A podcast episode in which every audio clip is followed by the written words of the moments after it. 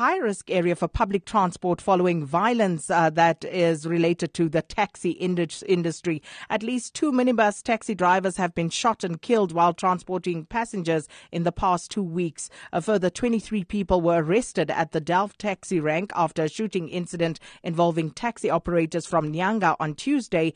And um, we uh, are also told this morning that commuters are fearing for their lives as the situation seems to be spiraling out of control. So we join on the line now um, uh, to get more on this uh, by Mr. Siphesihle Dube, who's spokesperson for the Western Cape Minister of uh, Transport and Public Works, the MEC Donald Grant. Mr. Dube, thanks for your time this morning. Sure. Good morning, Sakina, and good morning to all your listeners. Our listeners are very concerned this morning about the situation. It seems as though the violence is really, um, you know, out of control at the moment. What is the situation from your perspective on this issue and what's happening this morning in that area? Yeah, well, from, from this morning and since the, the, the violence broke out a couple of weeks ago, we've been working very closely with our SAPS and law enforcement um, and traffic law enforcement to have a to have a bigger presence um, in the taxi rank um, and to address some of the issues that are, that have been happening.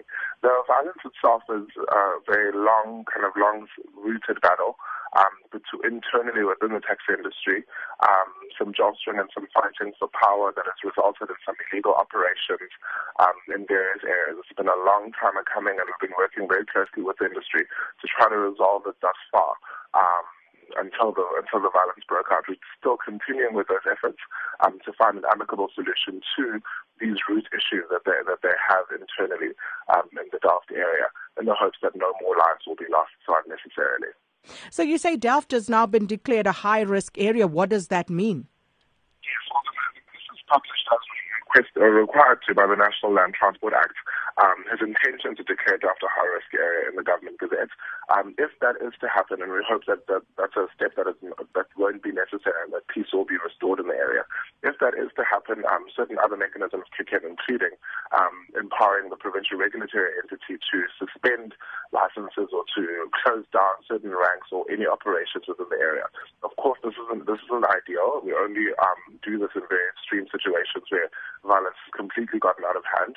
Um, in the meantime, though, we are working very closely with some seasoned mediators um, that we department, and together with SAPS and some of the taxi operators, we've been having meetings very regularly um, about what the issues are. We hope that the violence will be abated. We also, in the meantime, with traffic law enforcement authorities, um, as, as I said earlier, just have making sure that there's a very strong police presence in the Delft area, and we're impounding any, oper- any operators that are operating illegally. To date, we've, we've impounded close to 50 um, of these vehicles, but we're working very hard to make sure that, firstly, that the peace is restored in the area, and secondly, that there are no more illegal operate, operations in the area that are causing this tension and this violence.